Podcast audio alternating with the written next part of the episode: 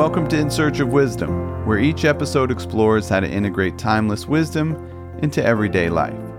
We engage in meaningful conversations with leading thinkers in philosophy, leadership, theology, and everything in between. We leave no stone unturned in search of wisdom. To learn more, visit perennialleader.com. Welcome and thank you for listening. On today's episode, my guest is Susan Liautaud, the author of The Power of Ethics How to Make Good Choices in a Complicated World. Susan is the founder and managing director of Susan Liautaud and Associates Limited, which advises clients from global corporations to NGOs on complex ethics matters. She teaches cutting edge ethics courses at Stanford and has a forthcoming book titled The Little Book of Big Ethical Questions. In the conversation, Susan and I discuss the power of ethics, avoiding perfectionism, ethical resilience, courage and ethics, the importance of expertise, and much more. Please welcome the wise and gracious Susan Liautaud. Well, Susan, thank you so much for taking the time today. Thank you so much for having me. It's really a pleasure to be here. Well, I'm excited to talk the power of ethics. I, have been really looking forward to the conversation. I guess to begin, I was wondering if we could maybe go back. Um, this is In Search of Wisdom. I'm always curious is there anything in hindsight that has maybe led you down this path to to be a leading expert today on ethics? So I guess there are a couple of things. Um, one is that I started my career as a lawyer, and uh, I started to see over time that even in the most sophisticated law firms, the law wasn't cutting it. That as technology came uh, to the fore, um, for example, back in the days of Apple and the first Macs and the like, um, the law just wasn't there to keep up with the reality that was increasingly technologically infused, um, but also other developments, developments in biotechnology, and just developments in society generally. Um, and so I started to really look for, um, to use your wonderful word, wisdom about how do we solve problems? Where do we search for guidelines about how to behave with each other? Uh, and where do we find our own center, our own sense of what we think is right for ourselves? Um, so that's one thing. But then the second is that I, uh, as I watched a world uh, becoming more and more polarized, in particular in the last uh, years, and also more and more unequal, uh, economic inequality, access to healthcare inequality, and the like, I was increasingly interested in sort of my personal core mission and my professional core mission, which is democratizing ethics, which is understanding that it's got to be about more than just blaming the Facebooks of the world. We all have responsibility. And as the title of the book suggests, we all also have a great deal of power. And so, uh, my personal search, my research, my teaching, my advisory work, and ultimately the book is really about how do we find that power and how can people from all walks of life who are not professional philosophers or professional ethicists uh, make their best contributions to society and make their best decisions for themselves? Well, I love that. I love the idea of democratizing ethics. What would you say is maybe most misunderstood about ethics? Most misunderstood. So, first of all, I think people have an idea of ethics that there is some external source of what is right and wrong. And for some people, it may be religion, and I very much respect that. Um, but there isn't, I'm asked all the time, who's going to decide what's right and wrong? And indeed, that is one of the most important questions of society today is who has the decision authority?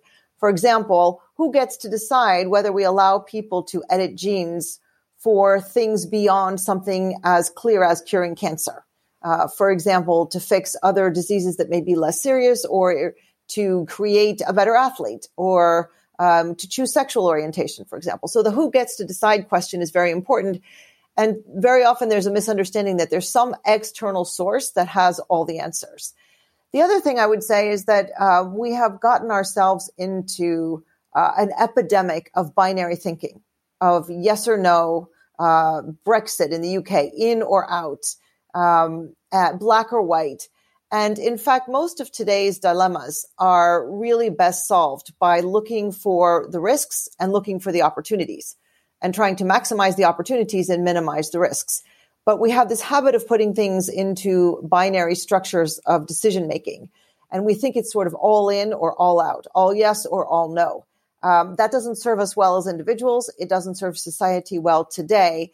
And above all, it doesn't serve society well looking into the future. So, for example, maximizing the benefits of innovation while protecting us against the risks and protecting um, future uh, generations against the risk. So, I would say those two things come to the fore. How about when you think about wisdom? How do you maybe connect ethics with wisdom and maybe differentiate the two? So I think wisdom and ethics have a number of aspects in common. One is that they need to rest on a foundation of factual reality, truth.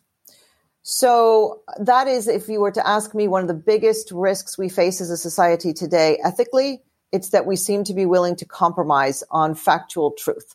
Um, the other uh, point in common is that they both require judgment. And um, nobody is wise all the time. And somebody whose wisdom today or whose very ethical decision today, uh, you know, may turn out, it may turn out to be not so wise looking back on it in the future. And so in both cases, I always, uh, I always advocate look back on your decision now. Think about what your decision will look like in a year's time, in five years' time, in 10 years' time, even in a month's time. And what will it look like looking back from that vantage point. I call that 2020 foresight. Um, so they have that in common. I would say that there can be very wise people who are unethical, though. So the two don't necessarily go hand in hand. Somebody who's wise is not necessarily ethical.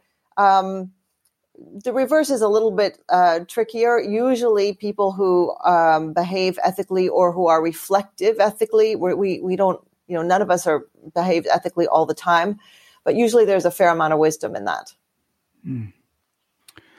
I really enjoyed the how you write about ethical decision making is not about seeking perfection. You call yourself an ethical realist and an uh, ethics optimist. Could you mm-hmm. say more on that? Sure. So, this question of perfectionism, in my view, is one of the biggest challenges we have to ethics today. And it comes up in all kinds of places. Um, it comes up, uh, for example, uh, with children and with adolescents and with university students thinking that if they get anything less than an A, life is over. It comes up with mental health issues like eating disorders uh, and the use of social media and some sense that, uh, for example, we can doctor our selfies and we see girls who are creating selfies that they like and then literally taking those pictures to plastic surgeons and saying, make me like my perfect selfie. So uh, another place it's coming up is, you know, we don't want to take any risk on innovation. You know, driverless cars have to be absolutely perfect in safety before we're going to okay them. Never mind that regular cars come with all kinds of risk. Uh, and to raise the inequality point again, particularly in developing countries where the roads are unsafe, where the legal systems don't enforce traffic safety laws, uh, and where access to medical care, God forbid, should there be an accident, is far less. So um, perfectionism is is extremely dangerous. The other more general view of perfectionism is that it's not possible to achieve. So, for example, in the corporate world, if we are asking for perfection, if we are asking for unrealistic targets or other variations on the theme of perfectionism, there's only two ways that people can respond. One is they can cheat to achieve that unachievable perfection. So there's the ethics problem. Two, they can give up. The third avenue is keep trying to achieve something that isn't achievable. And that's where we end up with mental health crises. Hmm. So it's an extremely toxic concept. And it's one that uh, social media has uh, had a huge part in spreading. And we, we really need to conquer that. The other uh, aspect of that is that I write a lot about ethical resilience. Uh, and part of being an ethical person, being an ethical society, is giving ourselves space not to be perfect, but understanding that we need to earn the ethical resilience and that it is possible to do so. We can learn from our mistakes, we can take responsibility, and we can make a plan so that we don't make the same mistakes again. Um, but this idea of perfectionism really sort of undercuts any notion that we can recover when we make mistakes. And again, that leads to all sorts of mental health crises and and giving up and a, and, and a sense of hopelessness. Um, so uh, perfectionism is extremely extremely dangerous, and I'm I'm sort of uh, on the rampage about that. As far as being a, uh, being an ethics optimist, I think we have a lot of space and a lot of power, as the title of the book implies, and we have barely begun to tap into that power. So uh, I, I, think all of us can do more without necessarily a huge amount of effort, even. Uh, and I think, um, yeah, yeah, I am optimistic. I am optimistic. That doesn't mean that uh, I'm not realistic. That there are people who will uh, harm. That there are people who are, you know, have evil thoughts. Uh, that there are people who will behave intentionally unethically. But I think by and large, uh, I am very much an optimist. And even when it comes to the complex technology ethics as you write in the book, one of the important things of establishing principles. It seems like when when we do that, whether it's a philosophy of life and we think about adopting some some principles, virtues, or, or values, that we're pretty quickly hit that they're difficult to actually carry out consistently on a daily basis, which requires some forgiveness of ourselves and and hopefully forgiveness that expands out to others. How do you see forgiveness, or, or what word might you use? Well, it's a great question. Let me just start with this idea of principles, or some people might, as you say, call them values. Um, the issue and the reason why what you say is so true is that in today's world, our principles often come in conflict with each other. So if we lived in a simpler world, uh, we could just decide, well, we're not going to rob a bank. We're not going to commit fraud. Uh, we're not going to lie to our partner. Um, but we live in a world where there's right and wrong, uh, ethical and unethical on all sides of the decisions. And so we're constantly grappling with things like, uh, let's take a technological example, facial recognition technology. Um, if you have lost your child in a football stadium, you want facial recognition technology because you want to be able to find that child as quickly as possible. Same thing if you're looking for a terrorist. On the other hand, if you're an ordinary citizen, you don't want your photo taken at every street corner or every time you get in line to board an airport, uh, board an airplane rather, and you don't know where those photos are going or how they're being uh, compared through AI to other photos of you from other places and who sees all of this. So um, facial recognition, facial, excuse me, facial recognition technology can be either very helpful or a massive invasion of privacy and potential ethics drama. Uh, and so that's just one example of how in our day-to-day lives today, we have right and wrong and good and bad on all sides. So we can have our principles all lined up, but some of our principles will be pitted against others of our principles. Um, so that's why your point is so important. With respect to forgiveness, I think in many cases with ethics, um, if we're looking at people outside, for example, a politician or our local religious leader or somebody who's made a mistake, it's not necessarily um, forgiveness in the sense that they certain people might not have wronged us, so it's not necessarily for us to forgive. So I, you know, I I tend to steer clear of that word. It's more about ethical resilience and for ethical resilience, what I say is whether it's for myself or whether it's how I'm going to assess somebody else, uh, someone I may work with, a family member, a friend, or as I said, a public figure. It's really about does the person tell the truth about what happened? All of it.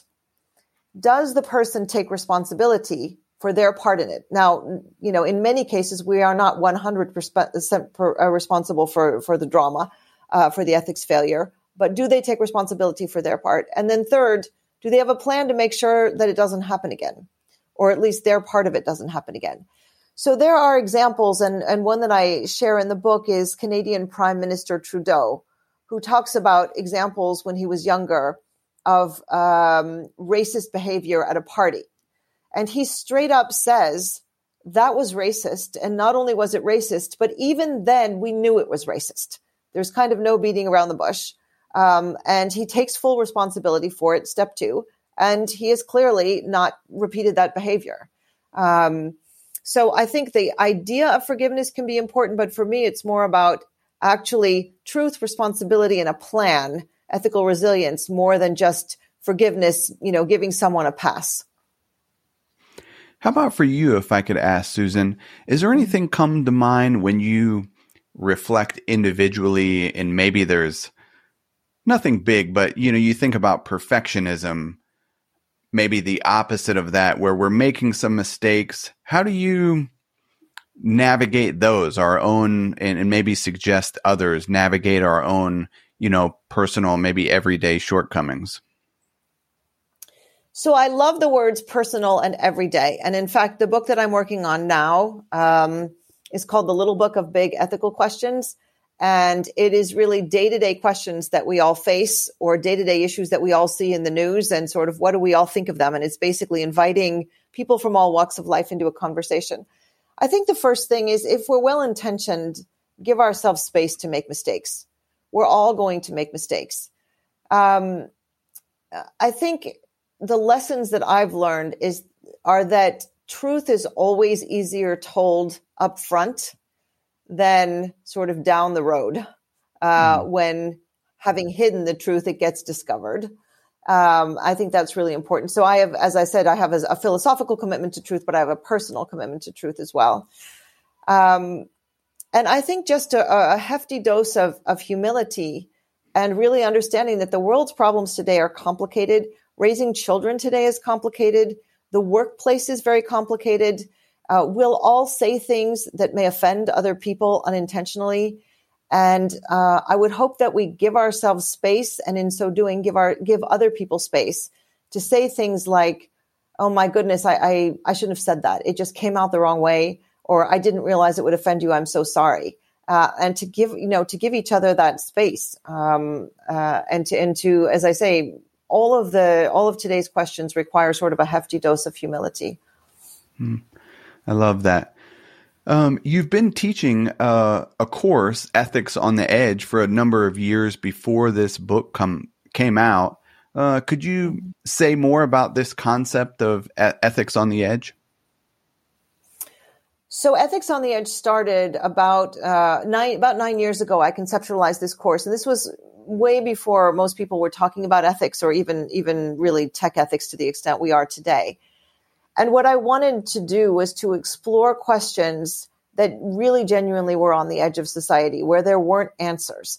So some of those questions are still out there. The edge may have been pushed forward or the ethics may have caught up a little bit, but questions like gene editing or indeed facial recognition technology, other, other aspects of AI. Um, but I also wanted to highlight the questions that I say are or describe as on the edge but shouldn't be. So, for example, rampant racism that is still part of our society, um, the inequality that is still part of our society. Uh, those are things that we should have been able to solve. We should have been able to eradicate, or at least make much greater project progress toward eradicating a long time ago. So, how do we understand those? um, because those are not edgy questions. The science isn't changing minute by minute. Um, so, so that was the foundation of the of the course. And the other idea behind the course was to give students a lot of space to explore issues of interest to them. So, for example, there's no exam, there's a final project, and students meet with me individually. I meet with every single student, and they decide a project. I and I help them craft something that is of a reasonable scope for the course. And I will get everything from should California prisoners um, be able to be released on a daily basis to help fight fires in California, all the way to civilian space travel, uh, to uh, genetically modified foods, as I said, gene editing, um, you know, uh, cyber, various kinds of cybersecurity issues, crypto. I mean, the, you normally in a in a class of say forty five to fifty students, I will have 45, 47 different topics. Usually there's only one or two topics that overlap. So one year it was Uber. Uh, this year it was Amazon's treatment of employees. I had two groups of students who wanted to work on that. Um, so it's great fun, but it's also designed to let the students kind of explore areas of interest to them because at the end of the day, the core learning of the class, the understanding of the forces that drive ethics, the understanding of how we construct an effective decision process, uh, how we engage in ethical resilience, they will get that core learning no matter what particular focus they choose for their project. That's really cool. It sounds like some interesting topics. They're fascinating. The students are incredibly creative you make the book very practical. It's uh, I, I, got a lot out of it, and you use this four step framework that I I thought it would be great to just go through and maybe elaborate a bit on these four steps of principles, information, stakeholders, and and consequences. So maybe we could take a little bit of time and and go we go through each one if we could. Sure. So I wanted to come up with a framework for decision making that anybody could use and that everybody would remember after seeing it even in one chapter. Um, my students tell me that it sticks with them after one class. Uh, and when I work with it with organizations or with leaders, it's not something that takes sort of weeks and weeks. It just becomes sort of a habit, uh, almost without thinking about it. So the four there, it's literally four words, as you say, principles, information, stakeholders, and consequences. Um, by principles, I mean guides to decision making. So not rules, not 35 miles an hour or no smoking, but um, principles might be different for you and for me. Uh, we all choose our own, and I certainly don't tell readers or students or anyone what their principles should be. But for some people, it might be compassionate, might be generosity, uh, it might be um, truth or transparency or integrity, accountability, responsibility. So um, typically, when I ask students what their core principles are for themselves, I'll come up with about 30, 35 different ones that are common among a group of 50 students. Um, and I recommend sort of anywhere in the in the realm of five to seven principles. We don't have 10 or 15. That's too many.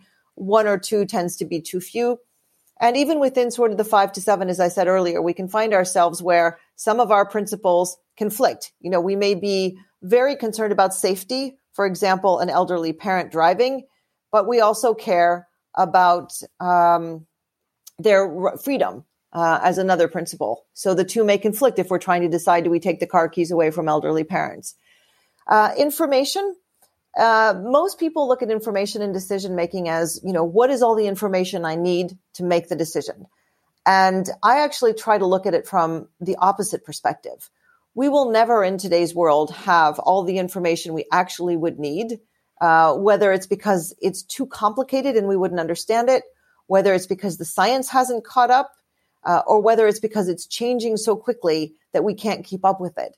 So instead, what I say is we need to think about indeed what is the information we would like to have, but what is the information we can reasonably have and what is the gap between the two? And what I'm interested in is monitoring this gap in the information. What is the information we're missing? Because that's where the risk lies. Um, so we can make a decision today, and if the information gap changes, then we may need to adjust our decision over time. Uh, stakeholders, stakeholders I define as anybody who affects our decisions or could be affected by our decisions. And the key thing in this edgy world, as I describe it, is that many stakeholders we may never meet. Um, for example, there's a story uh, in China about a scientist who, against all international ethical orm- norms, edited the embryos of two twin girls. And that will affect generations to come. Uh, if we post something on social media, it might be reached uh, reached by and acted upon by people on the other side of the planet.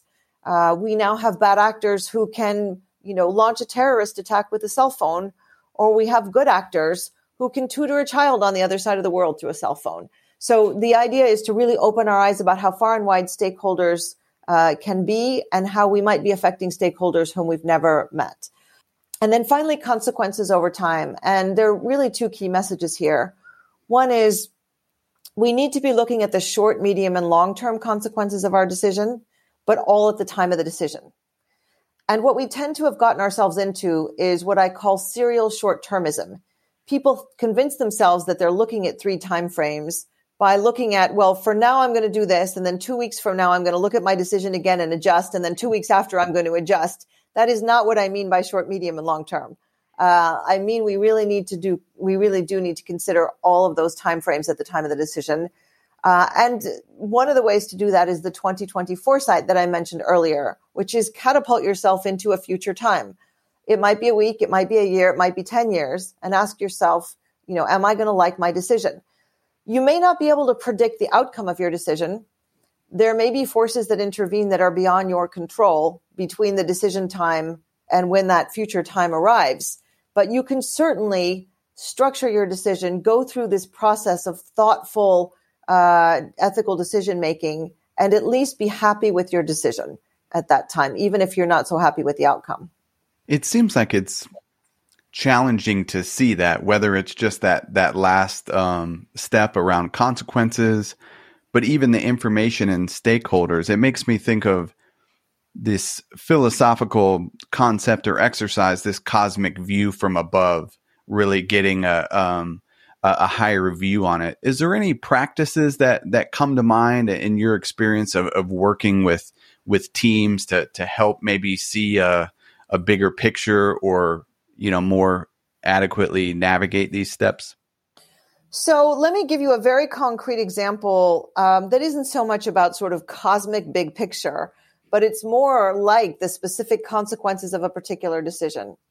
So let's say um, there's a sales team and somebody decides to, you know, it's the end of the quarter and somebody decides to record revenue on a Friday afternoon, the day the quarter ends, thinking that the revenue is going to come in, but it's just a different time zone and you're kind of waiting for the time zone to catch up. And technically it may be Saturday morning, but they're going to record this revenue on Friday what's going to happen in the future? One thing that's going to happen is that other people will see that. And if this person gets away with it, they will do that too. And pretty soon that practice will become normalized.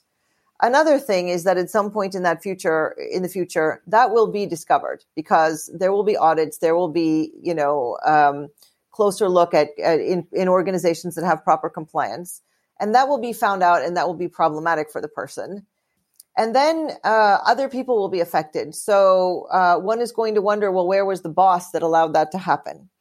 And one is going to wonder, why did that happen? Uh, did that happen because the sales targets are so impossible, uh, or this person is under so much financial pressure that if they didn't meet the target, you know, all these forces that can drive unethical behavior. Maybe in a year's time, before you know it, you've got three or four people on the team doing it and then maybe before you know it other people are seeing wow that team is is you know succeeding in ways we're not.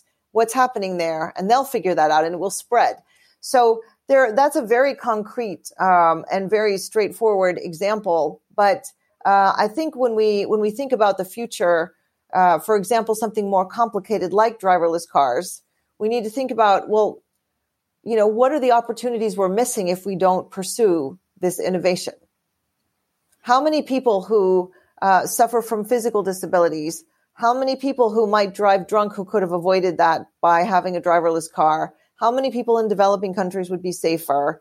Um, how many people would have access to transportation that could be environmentally friendly because it's maybe shared, et cetera? So we can, you know, we can start to think in those terms as well. Um, but I like to be very concrete uh, because I think, you know, as I say in the book, ethics happens in reality. So there, there are large, sort of larger, more abstract questions, um, but I tend to think about this framework for decision making in very concrete terms. I love that, and I love the many practical examples throughout.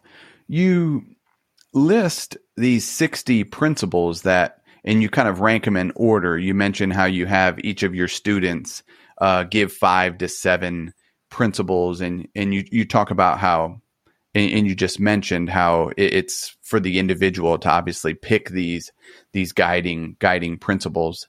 And there's quite a few. There's there's 60 i saw wisdom number 35 on the on the list which is kind of difficult mm-hmm. to define and kind of obviously understand that. And there's some synonyms in there. There's obviously uh, when it comes to values many things um, are interconnected. But i was wondering around this idea of of picking your own values but then also looking at some of the time tested values or virtues, like the cardinal virtues of courage being one. And it was kind of looking through the list of 60, um, and I don't see courage on the list or really too many synonyms around courage on that. But when I think of these stories throughout the book and, and some of these people making unethical decisions, it seems like you could classify some of those decisions as a as a lack of, of courage. How do you think about courage and ethics Um, but yeah, what, what are your thoughts there, Susan? So I think courage is incredibly important. And I personally love it. It doesn't mean that, you know, given five to seven, everybody would put that, uh, you know, but there are corporations that have courage as one of their core principles. For example, L'Oreal has four principles and courage is one of them. Ethics requires courage in today's world. There are always times when something as seemingly simple as telling the truth uh, requires significant courage, even if it's telling the truth about uh, something that is really not our fault. So, for example, we do a home genetics testing kit and we actually discover that we may um, be more vulnerable to a genetic disease. But we have a child who also could be more vulnerable. Um, do we tell the, the, the child? Um, it depends, you know, whether the child is an adult or a minor, in my view, but there's courage around that. There's courage around um, whether we refrain from certain behavior. But I think courage is, it's a fantastic point you make because I think courage underpins pretty much everything we do uh, in the ethics realm. And the trickier the conversation, uh, the more courage required. And courage isn't just required in um, in the personal sense, like the example of taking car keys away from an elderly parent or from a friend who's um, you know perhaps had a few too many drinks. But what about the courage of corporate leaders to say, "I'm sorry, shareholders, I'm going to forego a significant amount of profit because this particular technology is just not ripe for public engagement or this particular technology, you know, we need to stop certain things that we know are immensely popular, even though um, in some cases they may be perfectly fine. There are cases where the technology is being misused. So we're just going to stop it all for now until we figure out how we can actually filter the good from the bad, and then we'll put it back out there. But uh, you know, one of the biggest problems with with um, corporate behavior today is a fundamental lack of courage to withstand the profit impact of making some of these decisions. Because there's a difference between the ethics of trying to push forward an innovation that can save lives and that can increase access, the driverless car example, or the gene editing to cure cancer uh, example, versus just, for example, more social media gadgets that could be potential uh, distributors of falsity, distributors of mental health epidemics before we can actually, you know, control them so that the positive is okay and the negative isn't. Connected to that, this step of of information, there seems to be a lot of skepticism around information in the in the culture today. And you write how compromised truth is this the single greatest threat to humanity. Could you say more on this idea of compromised truth? Sure. Um, we definitely uh, recently, but in particular uh, now in this social media world, we live in a world in which uh, compromised truth is is happening in a number of different ways. The first is that there has been um, great distrust of expertise, and I include in that science. And we see that in the anti-vaxxers, um, but we see that in a number of other ways. We see that in the academic world, by the way, where um, there's increasing mistrust of expertise. So, uh, just on that one, I think the responsibility to fixing that mistrust is also with the experts. Experts need to learn how to communicate their expertise in ways that people from all walks of life can understand it.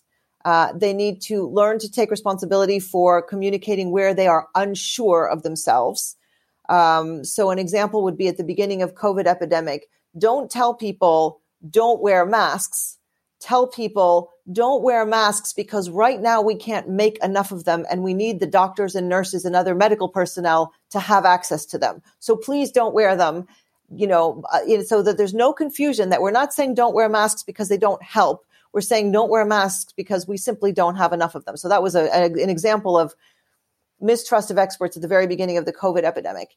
Um, so that's one part of it. The other part of compromised truth today is that it spreads like wildfire because of social media. Uh, and that we simply can't, as individuals, verify everything that comes into our inbox, everything that appears on social media. But we do, as I say in the book, we do have a responsibility to try to protect ourselves, to try to limit, to, you know, take information from reputable sources, to try to take things from different sources uh, expose ourselves to different points of view and the like. Uh, but the reason that truth uh, sort of upsets completely the ethics apple cart is that if we go back to this idea of principles, any one of the 60 that my students mention sits on a foundation of truth. So accountability, you can't have it without truth. Uh, wisdom, you can't have it without truth. Honesty, you, transparency, they all sit on truth. Uh, so I, I challenge my students to come up with one ethical principle that, or one guiding principle, as I call it in the book, that doesn't rest on a foundation of truth. And once you don't have the principles, then the whole uh, the whole framework sort of collapses. But the other thing is that if you go down my framework, every rung of the framework below principles also sits on truth, information, untruthful information, garbage in, garbage out in terms of decision making. Stakeholders. Uh, if you don't have the right information, you can't know who the stakeholders are. Uh, and if you don't know who the stakeholders are, you can't make a wise decision, an ethical decision about um, how you're going to behave relative to the stakeholders. And then finally, you certainly can't have any visibility on consequences over time if you don't have information and you don't know who the stakeholders are. So all ethical decision making, in my view, hinges on truth. And we're at, you know, in the middle of this perfect storm where not only is it easy to distort the truth, but people are willing to tolerate distorted truth. Such an important point. This the foundation of, of truth with with all of those uh, principles. You mentioned early in the conversation this banishing binary thinking. Uh, are there any thoughts in terms of practical terms of, of what might help people to to better, you know, loosen, I guess, if you will, the, our binary thinking? Sure. So one of the reasons that we fall into this trap of binary thinking is that uh, it's easier. It's much easier to choose between yes and no, or in or out, than to actually come up with a more complex series of uh, elements to a final decision. And um, the way I look at decisions is instead of yes or no, or ethical or unethical, what are the risks and what are the opportunities? And what we want to do is to say we want to seize every opportunity we possibly can. We want to maximize the opportunity and we want to minimize the risks. So if we get in the habit of listing the opportunities and listing the risks and figuring out which decision is going to um, maximize opportunity, mitigate risk, then we're doing the best we can. Now, sometimes it does end up having to be binary. It's yes or no, we're going to do something. But it can be, yes, we're going to do it. But uh, for example, our elderly parent is only going to drive in daylight and only going to drive in speed zones that are 25 miles an hour. So it's a way of thinking that isn't just all in or all out. Uh, and I and I think it's incredibly important when we look at innovations because innovations cannot possibly be all good or all bad for the most part because we don't necessarily know enough about them. But that's the example of the facial recognition technology. So let's say we allow it for the sort for reasons like finding a terrorist or finding a lost child. But let's say maybe we just press pause on some of the other uses. For example, police use of facial recognition until we're sure that we can protect privacy a little bit better, until we're sure that the accuracy is better, until we're sure that it's not going to be racially biased. And we have data that shows that it is, uh, at the moment, uh, can be very racially biased and even gender biased. So um, it is shifting the, it's shifting thinking into into risks and opportunities. Now there are some things, and I am very clear about this in the book. There's some things that are binary. Racism is straight up no, never. Um, sexual misconduct, straight up, no, never. Um, but by and large, we're facing an awful lot of uh, gray zones in our lives today.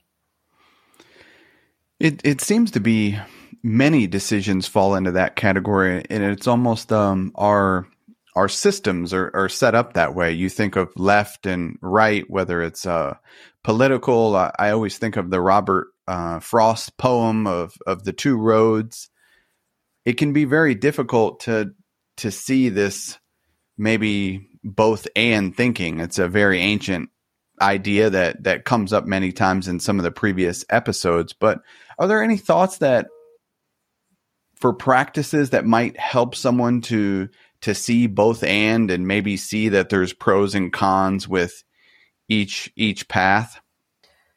So it isn't necessarily both and. It really is about risks and opportunities. You know, we really don't want some of the risks, um, and we really do want the opportunities. Um, so, I, so I think it, it, you know, that's the that's really the way I look at the world is where what are the risks that are intolerable? There are some risks that we just cannot live with. So, in my view, and in the view of many scientists, and I am by no means a scientist, so I very much look uh, to them uh, and defer to them. Editing the embryos, uh, the germ, you know, affecting the human germline is a straight up no. We have no idea what the consequences of that could be today. Um, so there are some, what I, you know, decisions that we make that are um, both unacceptable and permanent.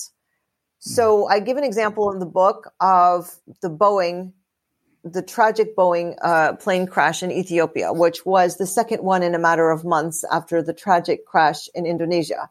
And the then CEO of Boeing is trying to convince President Trump and others that he should still be allowed to fly the planes.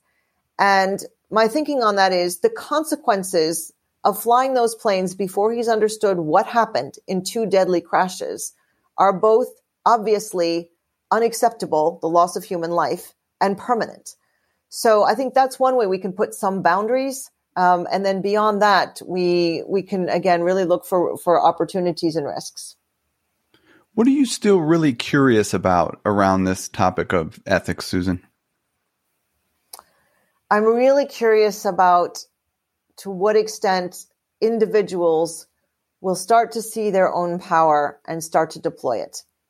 And it can be hmm. something as simple as deciding we're not going to post a photo of a baby that that child might not like uh, being posted when they look back on it when they're 13 or when they're 20. Um, and I'm not making a judgment about that. That's a, an individual choice, but as I'm advocating for the power of our individual thought. It can be as simple as deciding we're going to tell the truth, the courage you referred to at a particular time. Uh, it can be as simple as saying, you know what? I don't really know what I'm going to learn if I use 23andMe, and I'm not sure I'm able to handle it.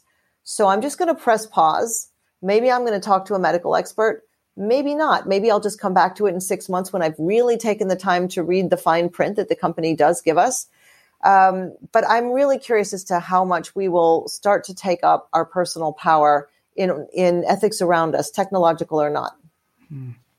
If there was somebody listening that was maybe in the category of feeling a bit of skepticism around information any anything that comes to mind that you might pass on to them to maybe build back a bit more faith in in expertise and in, in truth so the first thing i would say is that uh, some skepticism is warranted um, we need to be careful about all of the different kinds of information that appears in our lives in various ways and it is extremely difficult to navigate all of it to make sure that we are dealing in truth, so to speak.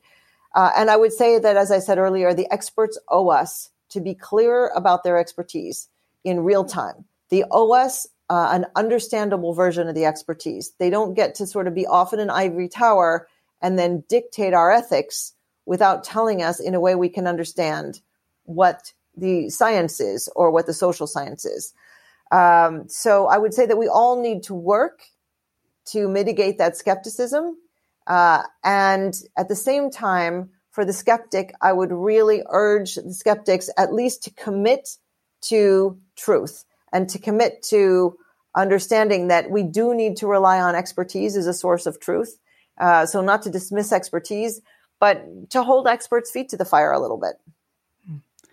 Is there any ancient texts or philosophers that that come to mind that have really helped maybe influence your view on ethics today?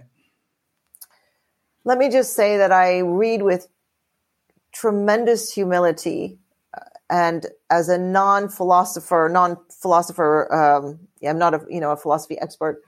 Ancient texts, I'm fascinated by them. Um, there isn't any one, but I would say they all do because they all show such creativity, such thoughtfulness. Uh, they all give clues about the time in which they were writing.